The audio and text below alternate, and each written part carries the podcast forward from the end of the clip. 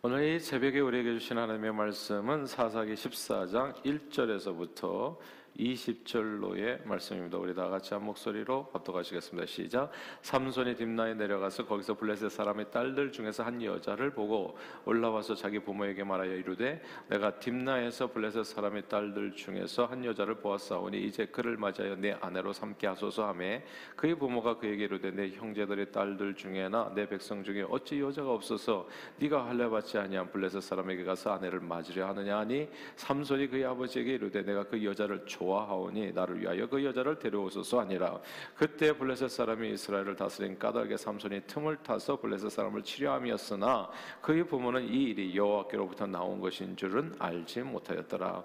삼손이 그의 부모와 함께 딥나에 내려가 딥나의 포도원에 이른즉 젊은 사자가 그를 보고 소리 지르는지라. 여호와의 영이 삼손에게 강하게 임하니 그가 손에 아무것도 없이 그 사자를 염소새 끼를 찢는 것 같이 찢었으나 그는 자기가 행한 일을 부모에게 알리지 아니하였더라. 그가 내려가서 그 여자와 말하니 그 여자가 삼손의 눈에 들었더라.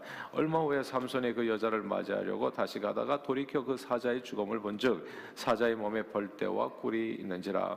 손으로 그 꿀을 떠서 걸어가며 먹고 그의 부모에게 이르러 그들에게 그것을 들여서 먹게 하였으나 그 꿀을 사자의 몸에서 떠왔다고는 알리지 아니하였더라. 삼손의 아버지가 여자에게로 내려가매 삼손이 거기서 잔치를 베풀었으니 청년들은 이렇게 행하는 풍속이 있음이더라. 무리가 삼손을 보고 30명을 데려와서 친구를 삼아 그와 함께하게 한지라. 삼손이 그들에게 이르되, 이제 내가 너희에게 수수께끼를 내리니 잔치하는 이래 동안에 너희가 그것을 풀어내게 말하면 내가 배우 30벌과 겉옷 30벌을 너희에게 주리라. 그러나 그것을 능히 내게 말하지 못하면 너희가 내게 배우 30벌과 겉옷 30벌을 줄지니라 하니, 그들이 이르되, 내가 수수께끼를 내면 우리가 그것을 들으리라 하며, 삼손이 그들에게 이르되, 먹는 자에게서 먹는 것이 나오고 강한 자에게서 탄 것이 나왔느니라 하니라. 그들이 사흘이 되도록 수수께끼를 풀지 못하였더라. 일곱째 날에 이르러 그들의 삼손의 아내에게 이르되, 너는 내 남편을 꾀어 그 수수께끼를 우리에게 알려달라 하라. 그렇지 아니하면 너와 내 아버지 집을 불사르리라. 우리가 우리의 소유를 빼앗고자 하여 우리를 청한 것이 아니냐. 그렇지 아니하냐 하니, 삼손의 아내가 그의 앞에서 울며 이르되, 당신이 나를 미워할 뿐이요 사랑하지 않는도다. 우리 민족에게 수수께끼를 말하고 그 뜻을 내게 알려주지 아니하는도다 하는지라. 삼손이 그에게 이르되, 보라, 내가 그것을 나의 부모에게도 알려주지 아니하였거든 어찌 그대에게 알게 하려 하였으나. 7일 동안 그들이 잔치할 때 그의 아내가 그 앞에서 울며 그에게 강요함으로 일곱째 날에는 그가 그의 아내에게 수수께끼를 알려주매 그의 아내가 그것을 자기 백성들에게 알려주었더라. 일곱째 날 해지기 전에 성읍 사람들이 삼손에게 이르되, 무엇이 꿀보다 달겠으며 무엇이 사자보다 강하겠느냐 한지라. 삼손이 그들에게 이르되, 너희가 내 암송아지로 밭갈지 아니하였더라면 내 수수께끼를 능히 풀지 못하였으리라 하니라. 여호와의 영이 삼손에게 갑자기 임하심에 삼손이 아스글론에 내려가서 그곳 사람 30명을 쳐 죽이고 노략하여 수수께끼 푼 자들에게 옷을 주고 심히 노하여 그의 아버지 집으로 올라갔고, 삼손의 아내는 삼손의 친구였던 그의 친구에게 준 바 되었더라. 아멘. 일본이 일으킨 대동아 전쟁, 다른 말로 태평양 전쟁이라고도 하지요. 이 대동아 전쟁은 1931년부터 45년까지 일본이 미국에 의해서 패망할 때까지 아시아에서 진행된 전쟁입니다. 이 대동아 전쟁의 목적, 그러니까 일본 사람들이 대동아 전쟁을 일으키면서 했던 그런 어떤 명분이 있었어요. 그게 뭐냐면 아시아의 해방입니다. 당시 아시아는 온통 서부 유럽인들의 식민 지였거든요. 강력한 백인 국가들은 일찌감치 동아시아 국가들을 너도나도 그냥 먹기 좋은 음식처럼 먹어치웠습니다. 중국은 영국과의 아편 전쟁에서 패하면서 반식민지로 전락했고요. 그냥 뭐 정신없이 뜯어먹히는 거죠. 하이나 떼에게 둘러싸인 무슨 초식동물처럼 그렇게 그냥 몸집만 커가지고 근데 능력은 하나도 없고, 그냥 그 당시에는 제국주의가 뭐 이렇게 횡행했을 때였기 때문에 그냥 사정없이 뜯어먹히고 있었고, 그래서 반식민지로 전락했고, 필리핀을 아시는 것처럼 미국이 다스렸고, 인도네시아는 네덜란드, 말레이시아, 브루나이, 싱가포르는 미얀마까지 다 포함해가지고 이게 영국 식민지였던 겁니다. 베트남, 캄보디아, 라오스는 프랑스 식민지였고, 동티모르는 포르투갈 식민지였습니다. 이게 다 그러니까 서구 열강들의 식민지였어요. 우리 한국 사람들이 일본 사람에 대한 그 감정이 좋지 않은데, 일본 사람들이 한국을 점령하지 않았다면 우리 한국도 누군가의 식민지가 됐을 거예요. 그러니까 중국에 예속되든지 아니면 러시아의 식민지가 되든지, 그러니까 다 그냥 이게 완전히 먹기 좋은 먹잇감들이었거든요. 그러니까 동아시아 나라들이 다 식민지였다, 그 당시에. 그러니까 일본이 왜 대동아 전쟁을 일으킨 그 원인 중 이유 중에 하나, 명분이 그거였던 거예요. 나름대로 이 아시아에서 이 서구 세력들을 다 몰아내고 아시아를 백인들의 압제로부터 해방시키자라고 하는 그런 명분이 있었던 겁니다. 그러나 일본의 명분은 그럴싸했지만 그건 또 다른 일본 제국주의의 발현일 뿐이었죠. 일본은 한일 합방을 시작으로 동아시아에서 일어난 러일전쟁, 청일전쟁을 비롯한 모든 전쟁에서 승리하면서 또 다른 거대한 제국을, 일본 제국을 동아시아에 건설하기를 원했습니다. 그리고 이제 그렇게 모든 전쟁에서 승리해가면서 이제는 드디어 태평양을 두고 미국과 이제 한판 승부를 벌이게 된 거죠. 근데 그 전쟁에서 패하면서 일본 제국주의는 한순간에 이제 몰락했습니다. 그런데 이 과정에서요, 놀라운 사실 하나를 우리가 잊어서는 안 돼요. 그게 뭐냐면, 일본은 패망했는데 일본의 이 대동아 전쟁으로 인해서 모든 아시아 국가들이 그 전쟁 후에 정말 이렇게 무슨 기묘하게, 신비롭게도 아무도 예상치 못했는데 하나둘 모두가 진짜 다 독립을 맞이하게 된 겁니다. 일본 제국주의 동아시아 침략은 분명히 악하고 잘못된 행위였습니다. 그러나 아무도 예상치 못한 일이 그 이후에 벌어졌어요. 그걸 기대한 것도 아니고 그렇게 되리라 생각도 안 했어요. 근데 일본의 대동아 전쟁과 아시아의 독립은 사실 이렇게 어떻게 보면 서로 아무 관계가 없을 것 같은데, 뜻밖에도 그 전쟁 결과로 인해서 아시아 국가들이 나름 독립을 다 선물로 한국까지 우리 대한민국을 포함해서 다 얻게 된 겁니다. 때로 인생은 참으로 수수께끼 같다는 생각이 들어요. 우리 생각대로 되지 않아서 참 속상할 때가 많습니다. 하나 또 나중에 보면 또 속상할 일도 아니었어요. 그러니까 하나님을 사랑하는 자 곧 그 뜻대로 부르심을 입은 자들에게는 모든 것이 합력해서 선을 이룬다고, 나중에 보면 내가 왜 그때 그렇게 화를 냈었지? 이렇게 좋게 될 것을? 진짜 인생만사 세옹지만가요? 그래서 때로는 우리 자녀들이 말을 안 듣고 또 이렇게 이 삶에도 많은 일들이 벌어질 때 정말 괴롭고 힘든 순간들이 있는데, 나중에 보면 그렇게 괴로워할 일이 또 아니었어요. 그러니까 우리가 해야 될 일은 가만 보니까 주님을 잘 믿는 거더라고. 주님의 선하심을, 인자하심을, 주님이 나를 결코 버리지 않고 떠나지 않는다는 이 사실, 그걸 정말 찐득하게 끝까지 믿음으로써 주님 안에 거하고 있기만 하면 하나님께서 하나님의 놀라운 방법으로, 정말 수수께끼 같은 방법으로 우리를 축복하시고 우리를 채우시고 우리를 온전케 해주신다는 것, 이게 하나님의 역사인 겁니다. 그게 오늘 본문의 말씀이기도 한데요, 성경은 이렇게 얘기하죠. 사람의 마음으로 계획할지라도 그 발걸음을 하나님이 인도하신다고요. 사람 계획대로 되지 않아도 감사한 일은 우리 발걸음을 누가? 하나님이 인도하신다는 거죠. 그러니까 우리 예수 믿는 게 이렇게 좋은 줄 모르는 거예요. 그러니까 내 발걸음, 예수 안에 거하면 누가 인도한다고요? 내 발걸음을 선하신 주님이 내 발걸음을 인도하시는데 나를 죽을 길로 인도하시겠냐고? 아니죠, 당연히. 내 생각에는 좀 아닌 것 같아도 결국 마지막에 가보면 저와 여러분들은 다 천국에서 눈을 뜨게 될 줄로 믿습니다. 우리는 반드시 승리하는 거예요. 바로 그곳에 서 있는 거예요. 왜? 하나님이 우리 발걸음을 인도하시기 때문에. 그 말씀이 오늘 본문인데요, 14장 14절 같이 읽겠습니다. 14장 14절 시작. 삼손이 그들에게 이르되 먹는 자에게서 먹는 것이 나오고 강한 자에게서 단 것이 나왔느니라 아니라, 그들이 사흘이 되도록 수수께끼를 풀지 못하였더라. 아멘. 여기서 이 수수께끼라고 하는 이 단어를 주목해야 됩니다. 인생은 수수께끼예요. 그리고 신앙생활도 수수께끼고, 놀랍게도 우리 하나님도 수수께끼야. 하나님도 알 수가 없어요. 그래서 우리가 어제 말씀에 기묘자라고 하잖아요. 기묘자라는 뜻이 뭐냐면 Beyond Understanding입니다.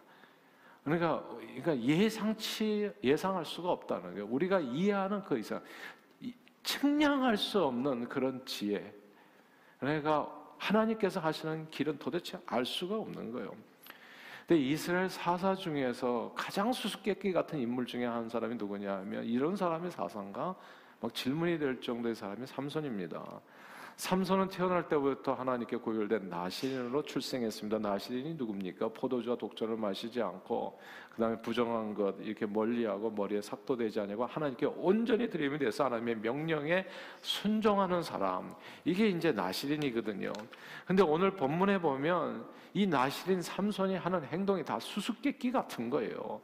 결혼부터 부모의 말에 순종하지는 않습니다. 이거 하나님의 말씀, 부모에게도 순종하지 않고, 블레셋 여인을 좋아해서 딥내에 사는 블레셋 여인과 결혼하겠다고 부모를 졸라대는 거예요. 결혼 승낙을 받아냅니다. 그리고 이게 그 여인의 집에 가는 길에 이 사자를 만나서 쳐 죽이고요. 그 사자 죽음에서 나온 꿀을 먹은 후에 블레셋 사람이 풍습에 따라서 혼인잔치가 베풀어졌을 때 갑자기 또 수수께끼를 내는 거예요. 사람 자체도 수수께끼 같이 태어났고, 그러고 살아가는 내내 수수께끼 같은 행동을 하는 거예요. 그러니까 부모가 얘기하잖아요. 이 형제 가운데서, 그리고 이 같은 민족 가운데서 결혼을 해야지. 왜 이민족하고 결혼을 하려고 그러나? 그것도 할례받지 않은, 하나님도 모르는 사람하고. 그러니까 이게 말이 안 되잖아요. 이 나실이라는 사람이 왜 이렇게 어렸을 때부터 헤매는 거냐고 도대체. 경건하게 살아야지, 바르게 살아야지. 근데 이 자식이 그냥 계속 헤매는 거예요. 부모가 이해가 안 되는 거예요. 부모 만화, 이 부모님은 어떤 부모입니까? 진짜 신앙생활 열심히 하고, 예를 들어서 말하자면, 오늘날로 말하자면 뭐 장로님 가정인가?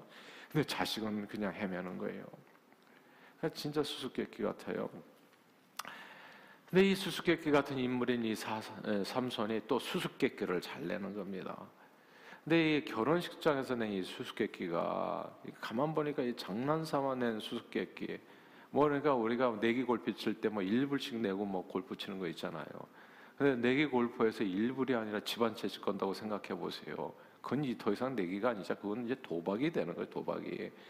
근데 이게 장난삼아 하는 그런 작은 무르케 놀이인 줄 알았는데 결과가 심각한 거예요. 수수께끼를 맞추지 못하면 배옷 30벌과 겉옷 30벌을 줘야 된다는 겁니다. 오늘날에도 좋은 양복 한 벌은 꽤 비싼 편입니다. 옛날에는 큰 재물이었죠, 옷 한 벌이.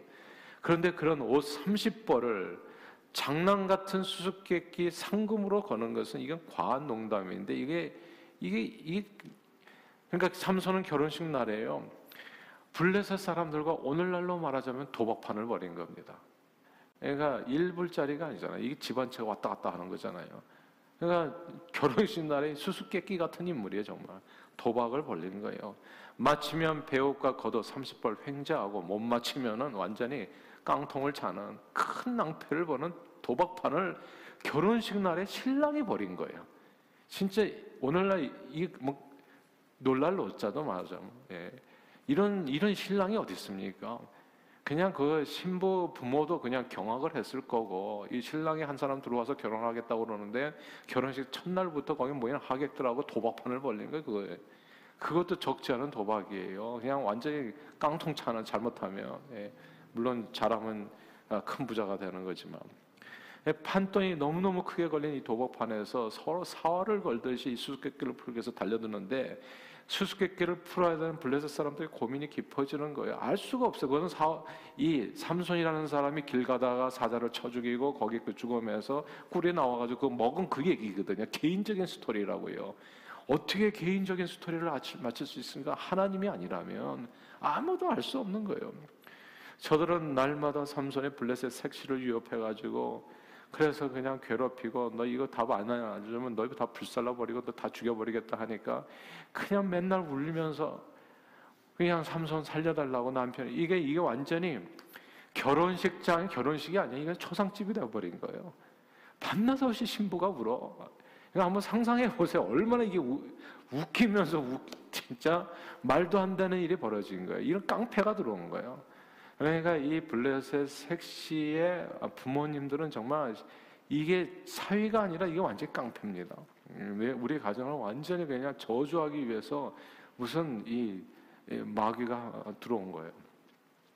이렇게 이 과정에 이게 이해가 안 되는 건데, 정말 이런 내용을 가지고 계속 이렇게 압박하니까, 아, 결국은 이제 삼손도 괴로워가지고 이제 답을 얘기해 주죠.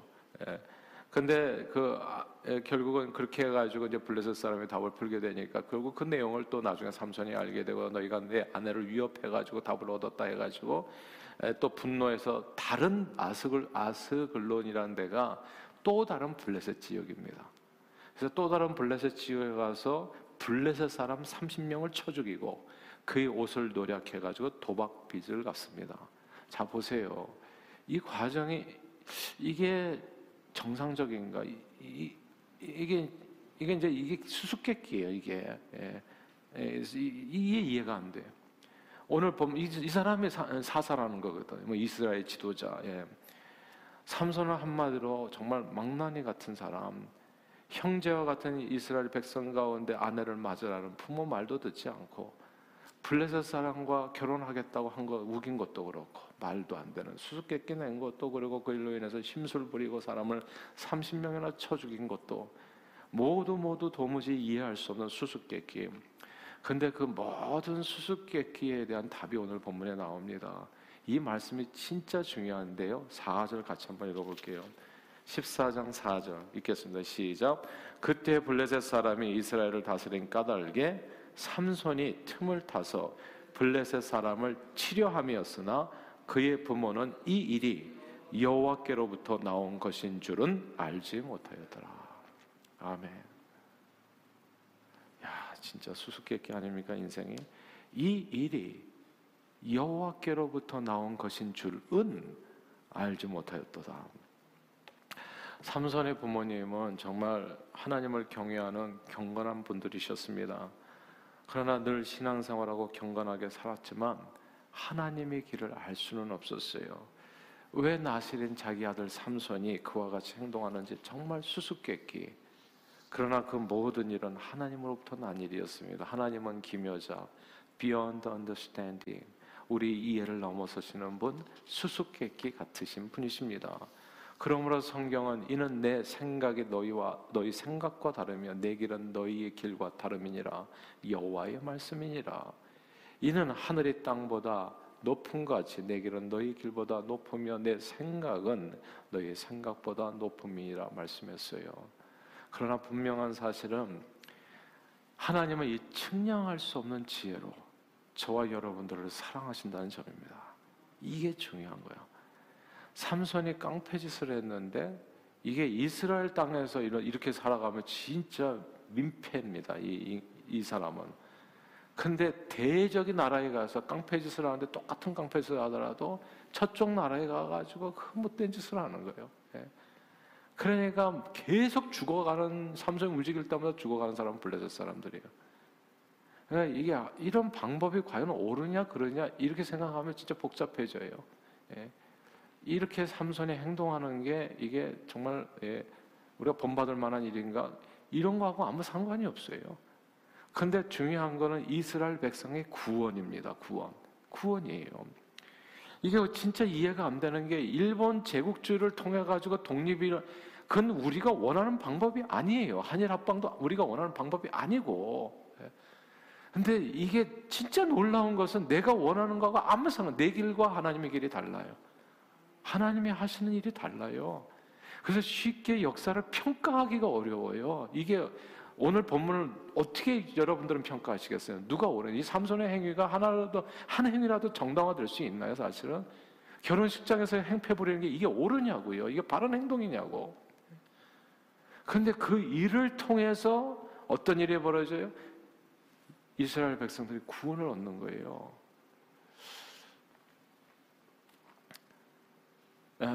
신앙생활이 인생도 그렇지만 정말 수수께끼 같은 때가 많아요. 우리가 이렇게 교회 나와서 예배드리고 기도하고 하는데, 이게 과연 어떤 내용이에요? 어떻게 삶을 살다 보면은 내가 기도한 대로 안 되는 순간들도 되게 많아요.